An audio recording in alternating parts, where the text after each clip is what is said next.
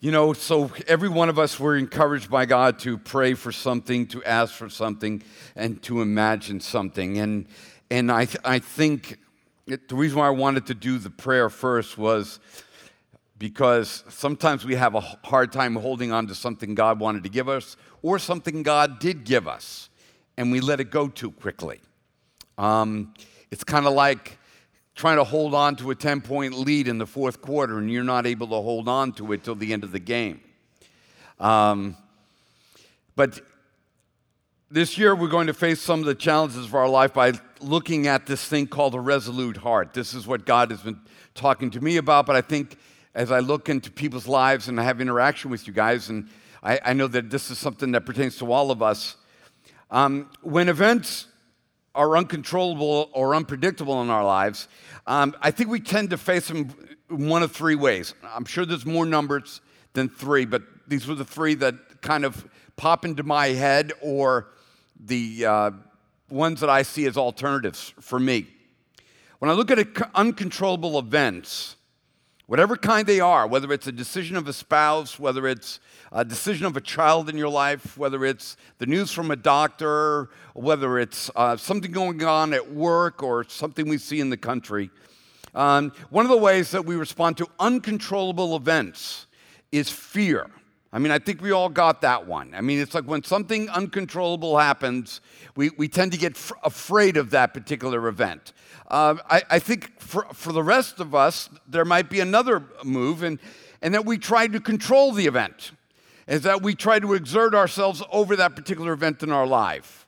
And so we try to control both ends of the stick. We try to, we, we do our best to fix our children, fix our bodies, fix our lives, whatever it is that we need to fix. And, we, and when we can't control it, we, we have an angst of control. It's, we exert ourselves against this thing. And, um, and then the third one is what we'll talk about tonight, and we'll be talking throughout, the, throughout this whole year, is that we face this thing, this challenge um, resolutely. Um, and we'll talk more about what that means, but one of the things I've noticed is that people develop psychological and spiritual vertigo in uncertain times. I think we all get it a little bit differently into a different quotient. Uh, but if you've never had vertigo before, it's kind of a I don't know. I don't think they know exactly what it is. It's got something to do with the inner ear, but maybe not. Maybe I've heard it's been a fungus. I spent way too much time on the internet. But there's a lot of different things that it could possibly do. But if you've ever had a vertigo attack before, and I have, it is really just kind of like overwhelming. You wake up in the morning and all of a sudden the room is just spinning and, and you just can't, even when you close your eyes, it doesn't go away. Everything just is constantly spinning and there's a, a loss of balance. And, and the part where it gets really anxious is there's a loss of orientation. You know, you're, you're kind of wondering what's happening to you. And, and, and so we, you get the spinning effect in your life. And, and I think when we hear of events that are uncontrollable of things that we can't manage or think, you know, whether it's a bill or um, we can have this nice, well ordered faith structure system. You know, I understand God created the universe based upon this set of evidences, and I believe in the resurrection of Christ because of this. But there, there are those things that come into our lives, and they're different for all of us, that all of a sudden give us spiritual vertigo all of a sudden we lose our balance. We, are, we lost, lose our orientation. It's really interesting. We don't get vertigo the same way or for all of us. There are some things that, you know, um, and I was thinking about it while we were worshiping. There are some things that I really don't, cause, don't cause me spiritual vertigo. I mean, um, it's kind of, I was thinking about, well, where culture's going. And it doesn't really, you know, it doesn't scare me. War with uh, North Korea doesn't scare me. You know, uh, Donald Trump, Nancy Pelosi, and they, they don't really scare me. What, what the world's view is on this, now that really doesn't scare me. But, but we all have things that when we get news of it or we, we it presents itself to our life, whether it's finances, that may just like, I mean, we go into vertigo. You know, I mean, if, if we get a new report from the doctor, that just kind of, we get a headache, you know, and all of a sudden you go into some crazy vertigo. I've, you know, uh, I, I had something pop up on my leg, back of my leg here. I'm like, dang, that thing wasn't there like a, three days ago. That thing wasn't there, and and it, that thing's already. I'm getting a rent check from it. It's like like where did that thing come from? It's like Susan, get him on the phone. You know, we get spiritual vertigo, um, and and we kind of like lose our resolve so easily, and um, I think when we perceive, when we experience perceived randomness, we lose, we feel out of control and lose the predictability of seeing how God is going to work things out. When we experience, and all of us kind of have different levels of what we think randomness and where it happens, but when we experience what we think is a perceived random thing that we can't control, um, we lose predictability of the outcome of it. And it made me realize is that one of the things I like about God the most is the predictability that He gives me. But uh, other than His character, I'm not sure how much predictability He's actually offered me. And, and so I began to ask myself do I love God or do I love predictability? Do I like a good worked out math problem that I know if you solve for X, this will pop in and it, and it works out? Am I in love with predictability? Um, are we in love with predictability? Is, you know, is do we have our whole system of life around I need to be able to manage everything so I can predict what the outcome's going to be? And when we lose, not when we lose a sense of feeling of God in our life, when we lose the ability to predict the outcome, that's when we fall apart. That's when we start to get vertigo if we're not sure exactly how something's going to work out. The answer is not seeing the future. The answer is bringing something into the moment that does not spin with the room. Something that when the room is spinning, because I want a life experience with God where the room doesn't spin. And then when the room starts to spin, that's when we doubt God, is because it's an unpredictable moment and I don't know how it's going to happen. So we're as good with God as long as predictability is foreseeable. And I'm thinking, wow, what a really shallow way to approach God, that all I want from God is predictability or my ability to see how things are going to be worked out. But the only thing that you can bring into every room, regardless of how much it's spinning, every situation, every event, um, is a resolute heart. Because everything else in the room could possibly be spinning. To be resolute means this to be admirably purposeful, determined, and unwavering. What an incredible word purposeful, determined, and unwavering. We're going to look at people throughout this whole year in the scriptures that when their lives were struck with vertigo, and every one of them in their stories will have a vertigo moment. They will have a moment where the quotient of predictability gets really low. It's kind of like the visibility thing when you take off with an airplane, the pilot will say, We're going to fly, visibility is about like five miles. And, you know, I mean, like I'm going to know the difference between five miles and 10 miles while I'm up in an airplane. But it, this idea of all of a sudden in our lives, the visibility begins to, we get a l- little bit of, of fog. You know, when they say that we are socked in with fog? Where they came in with the idea of being socked in, the etymology of that phrase is that at the end of the runway or at the runway outside the control tower, they put that windsock. And when they can't see the windsock, they say they're socked in, that they don't have the ability to see the windsock any longer.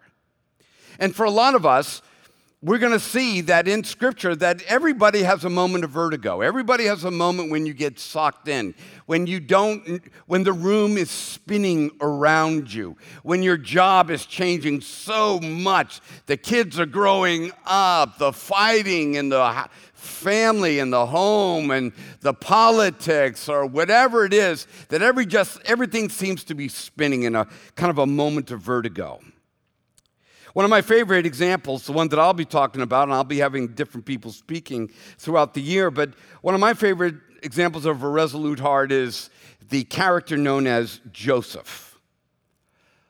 And the reason why I want to talk about Joseph is because, like when we were in our prayer time, God encouraged you, I believe, to pray, asking, believing, and you had the guts to come up and ask for something. And now God wants to develop within you in the resolute heart not to let that go. Because a lot of us, what you'll do is if you're like me, I'll get that overwhelming feeling of the Spirit of God. And I'll be like, oh man, God was just all over me tonight. And I just felt the peace of God. And then I'll just kind of like go to the car and I'll get in the car and I'll feel, uh, well, I guess it didn't get healed today. And it's like, nope, well, it didn't happen today. I'll just, I'll just immediately, my resolution will dissolve. You know, I'll, I'll, the vertigo will just return into my life. Joseph was one of 12 sons of Jacob. He's probably the favorite.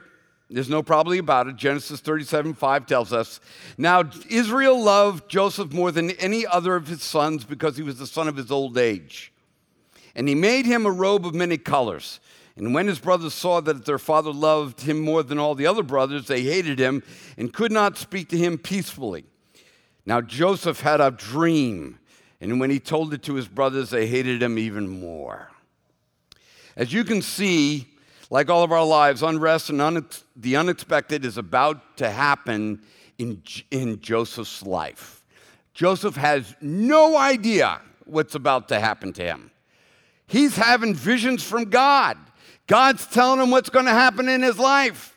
He doesn't understand why everybody else isn't jacked about his visions and everything that God's given him. He's telling them their visions. They can't even stand him for it. But he's just kind of like, this is going to be awesome. This is going to be great. He has no idea what is about to happen to him. So his brothers grab him and plot to kill him. But in the last moment, they decide to sell their brother into slavery in Egypt.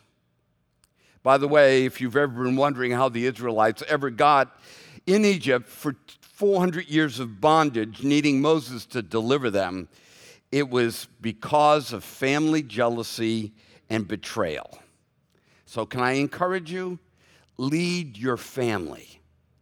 Because if you don't lead your family, you don't know what the next 400 years is going to be like for them. So they grab him, throw him in a pit, and they sell him into slavery. The first characteristic of a resolute heart reveals itself. A resolute heart has vision connected to the certainty of God. Now, this is the part I think is interesting about Joseph.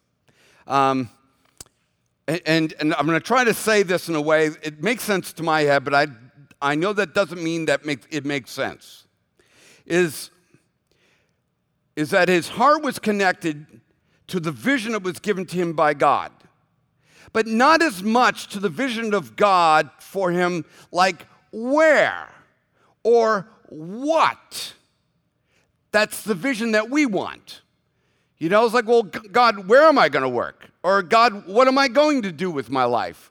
Or where are we going to get that house? Or so, God, I know that you gave me a vision. I know that you've given me a plan for my life. I know you want something for my life. So, I want to know the where and the what about it. But that doesn't seem to be what Joseph focuses on. But that tends to be the element that we're, we focus on is the where or the what in the vision. And, and, but Joseph was more concerned of the made of part of the vision what the vision was made of. What was the substance of the vision? What was the um, uh, what was the certainty of the vision, and who was the author of this vision? And a lot of times, I think we lose our our place in life, or our we develop vertigo because we think God wants to do something in our lives. We step out in in some sort of resolution to walk in that, and then the where and the what don't formalize the way that we thought it would be and we begin to go into a spin. Well, it seems that Joseph really never asked the question, where or what? He was just more concerned about the made of part, that it was, this was, this is made out of God's plan. This is God's purpose for, for my life. Joseph didn't know anything about being betrayed. Joseph didn't know anything about being going to Egypt. He didn't know anything about that. That was not part of the vision. See, a lot of us can't live, or we're looking for vision from God that takes the vertigo out of life. But God left the vertigo in life for, for him. You don't think his head was spinning when he was in that pit? You don't think his head was spinning when he's riding with the Ishmaelites down in, in, into Egypt? You know, you, you don't think his head was spinning when he was standing there with all the potential slaves and being sold to the highest bidder. But it's interesting that he didn't know any of that. But yet he still had this sense of, but I know what, what my life is made out of. I know who promised this. But I never knew the what and I never knew the where. And for a lot of us, I think we lose confidence in God because we don't see the where, we don't see the what. But that's not what we were supposed to see anyway. You know, we all look for little miracles over that girl's head so we can marry her, or over that guy's head, or we're like, you know, God just, you know, whatever. But it's, I'm beginning to find that God doesn't seem to really reveal a lot of that information. I, I actually, um, rewrote Jeremiah 29 11. I know this is the second time you've been told by me that I've altered a scripture. I told you it on Sunday, but uh, so this is a non authoritative. But Jeremiah 29 and 11 uh, gives us this God says, I know the plans I have for you to give you hope, to give you a future, to prosper you, not to hurt you. But everything else is mine to know and you to experience.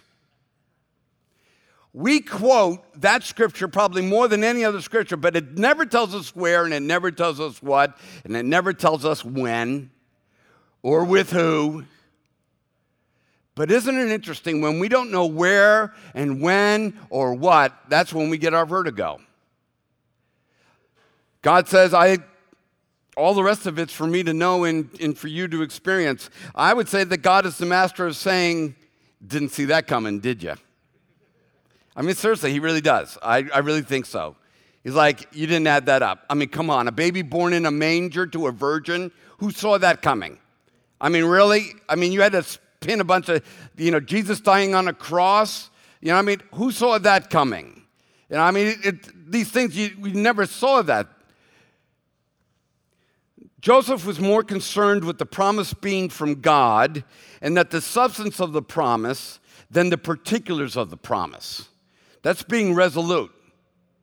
It's like, I, yeah, I don't know how he's going to work it out. I don't know where he's going to work it out. I don't know, you know, I just feel God wanted me to step out and do this. I thought it was that job.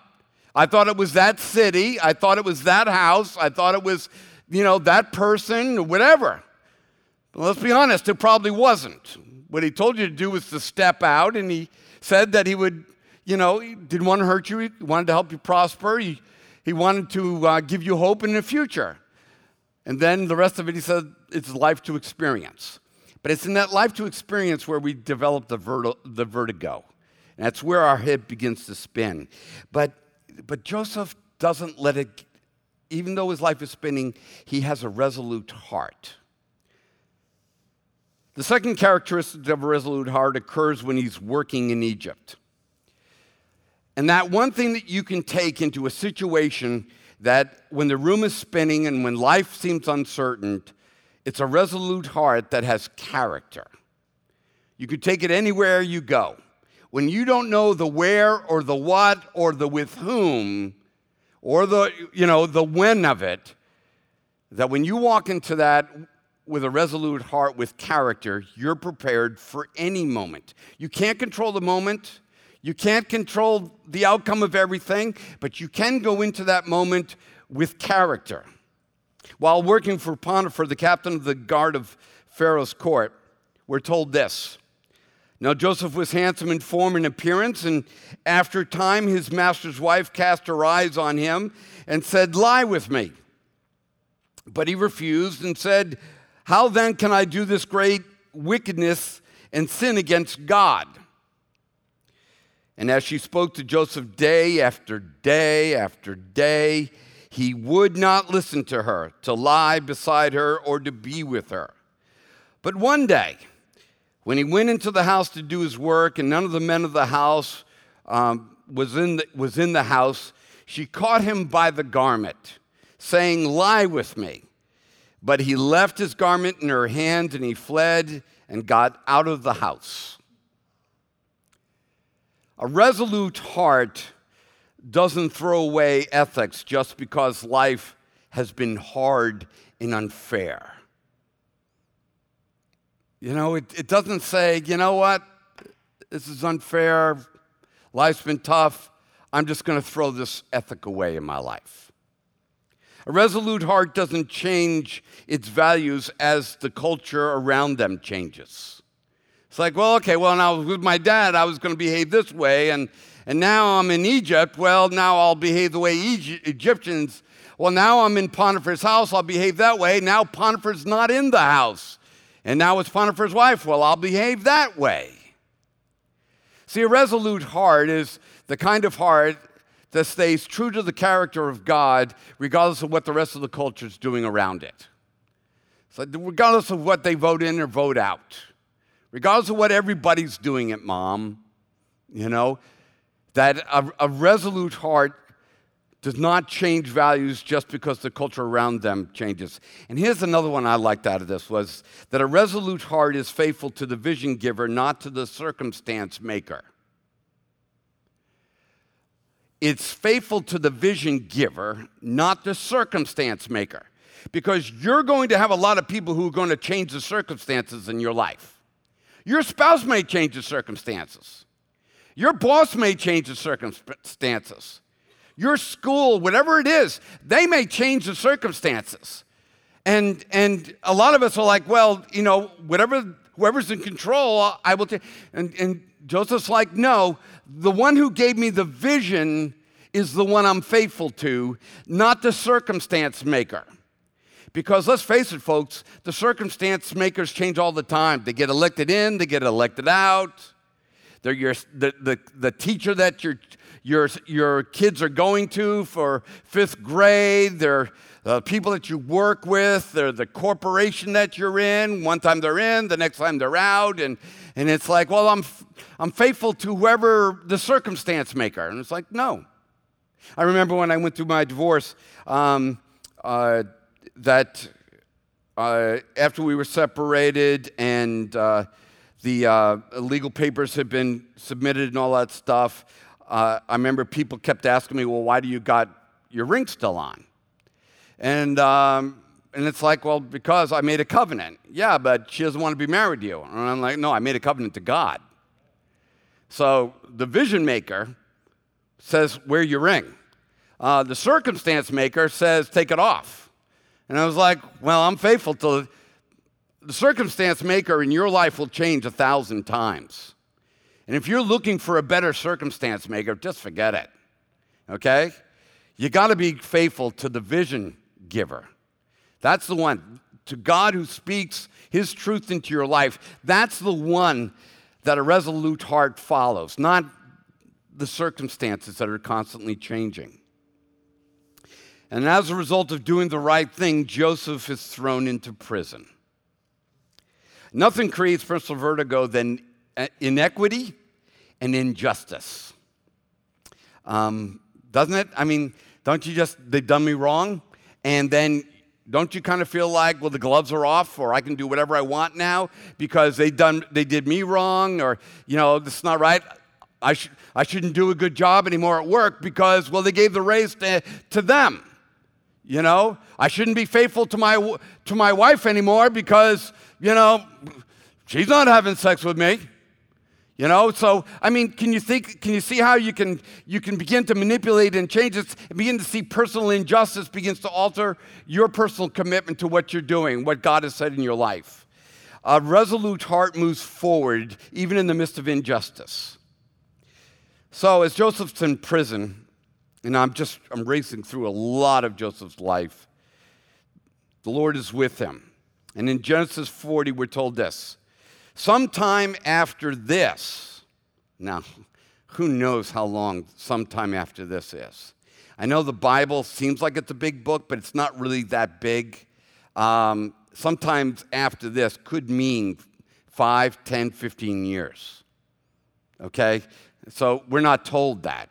But sometimes after this, the, the cupbearer of the king of Egypt and the baker committed an offense against their lord, the king of Egypt. And Pharaoh was angry with the two officers, the cupbearer and the baker, and he put them in the custody, in custody in the house of the captain of the guard in the prison where Joseph was confined. And one night they both dreamed. And the cupbearer and the baker of the king of Egypt, who were confined in prison, each his own dream, and each dream with its own interpretation. And when Joseph came to them in the morning, he saw that they were troubled. They said to him, We had had dreams, and there is no one to interpret them. And Joseph said, Do not interpretations belong to God? Please tell, tell them to me. So the chief cupbearer told his dream to Joseph.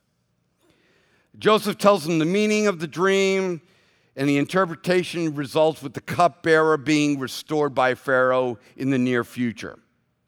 But right after he tells him the vision, I like what it says about Joseph. It says this.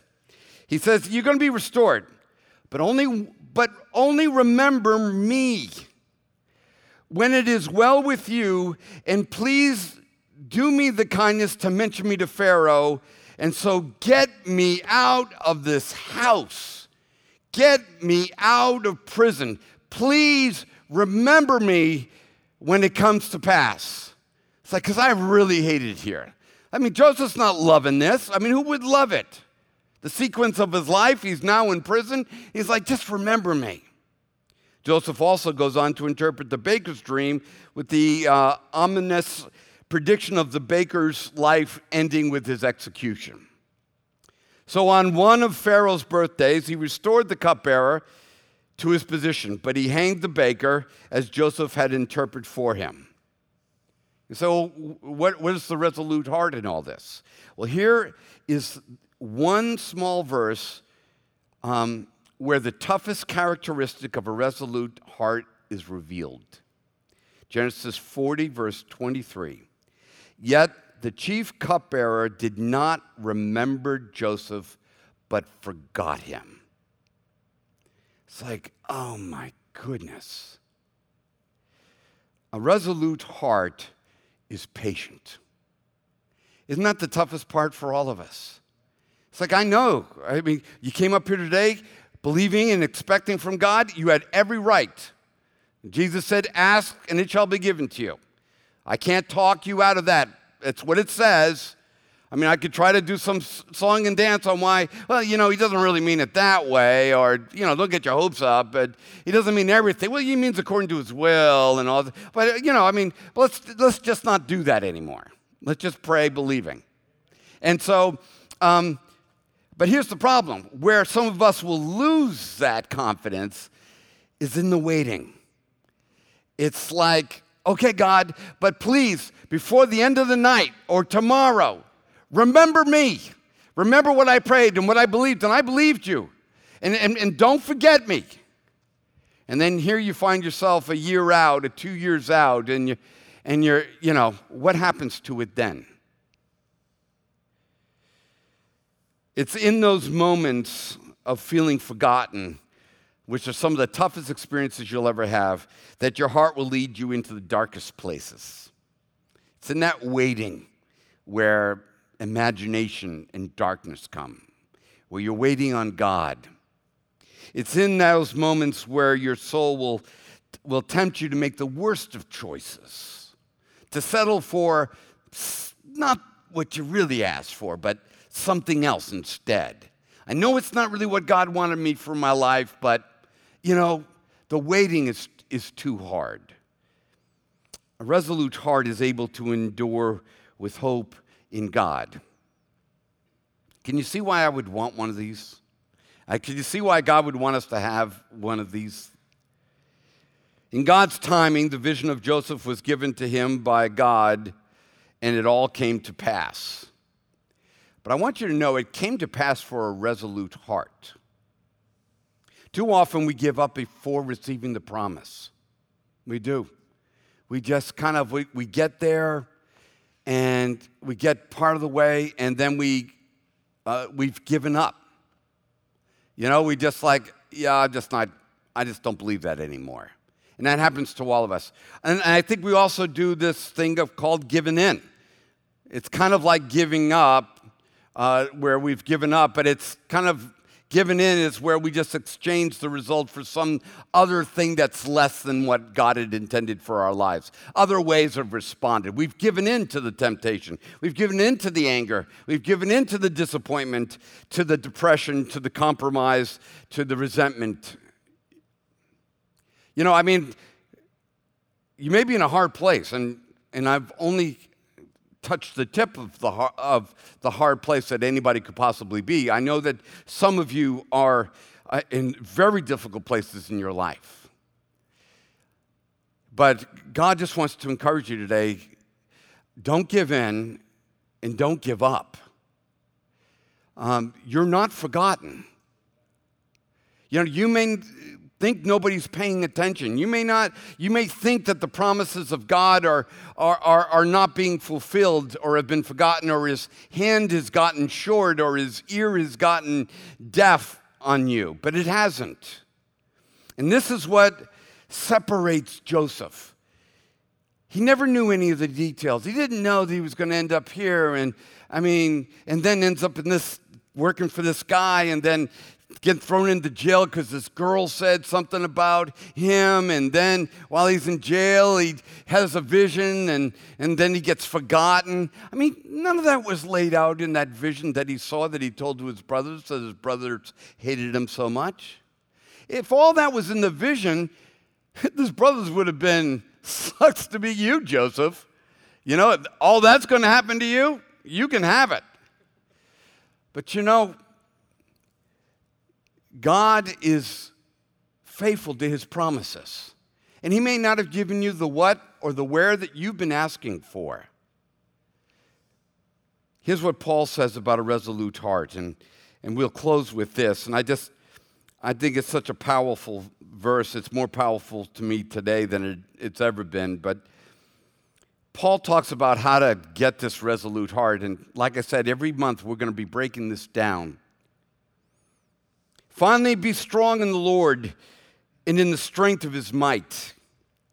Put on the whole armor of God, that you may be able to stand against the schemes of the devil. For we do not wrestle against flesh and blood, but against rulers, against authorities, against the cosmic powers over this present darkness, against spiritual forces of evil in the heavenly places. Therefore, take up the whole armor of God. Don't drop it.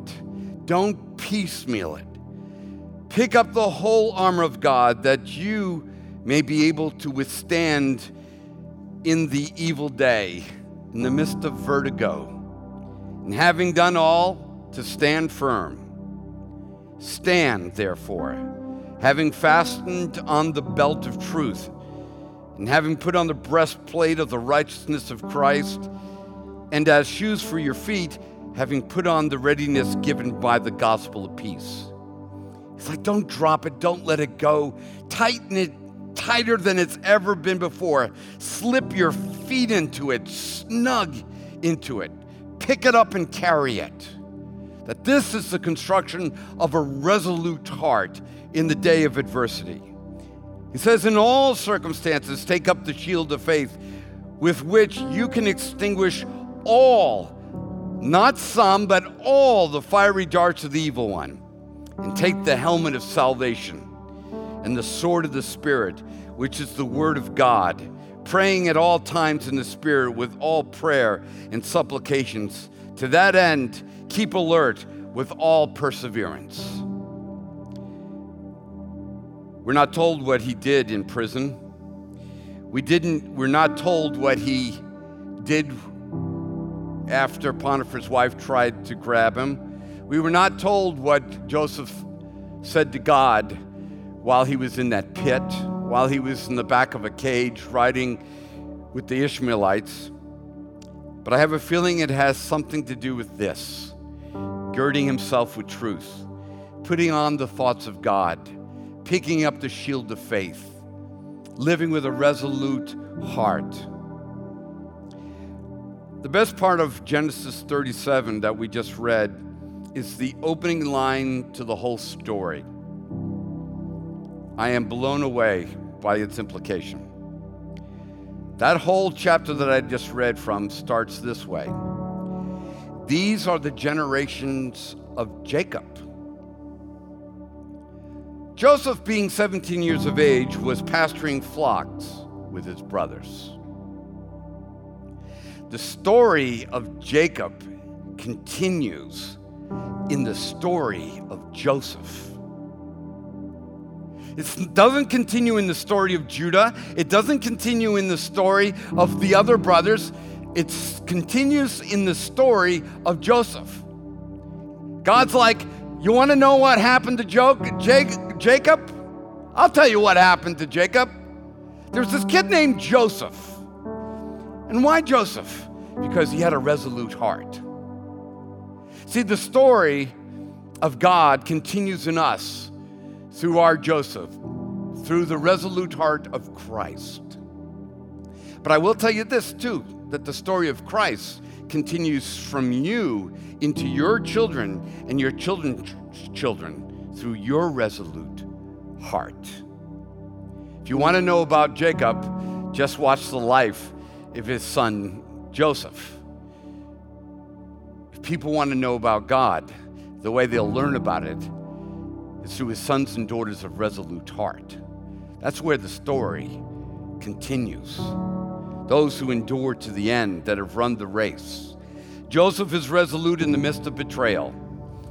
He's resolute in a foreign land. He's resolute in the hearing of false accusations. Joseph is resolute in loneliness and obscurity. Our story continues because of the resolute heart of Christ. Let me encourage you. Don't give up your faith. Don't give up your hope. This may be the hardest day for you. It may be the darkest time, and it may be, you know, the depression may be palpable. The news may be pitiful. But hold on to your confidence. After doing everything to stand strong, stand firm in the power of His might, His promise, and His Word. So, what you prayed for today, hold on to it. God may trim it, He may shape it, but He who promised it is faithful to complete it. Father, we ask over this year that you will create in us a resolute heart, not just a believing heart not just a theological heart, not just a church heart, not just a going to heaven heart, but God, that you would develop in us a resolute heart, a heart of character, a heart of vision that is connected to the certainty of God, a heart that doesn't need to know the where and the what and the when and the who, but knows that he who promised it is faithful and that however you want to fulfill it, that you have a plan for us, a hope for us, a purpose for us, not to hurt us, but to prosper us. Give us the courage and the patience to walk through it. So, God, strengthen us now. Let's stand together as in this last song and just present our hearts to God in this moment in the confidence of God and His love. Thank you, God, so much. Thank you so much that He who began a good work in us will be faithful to complete it.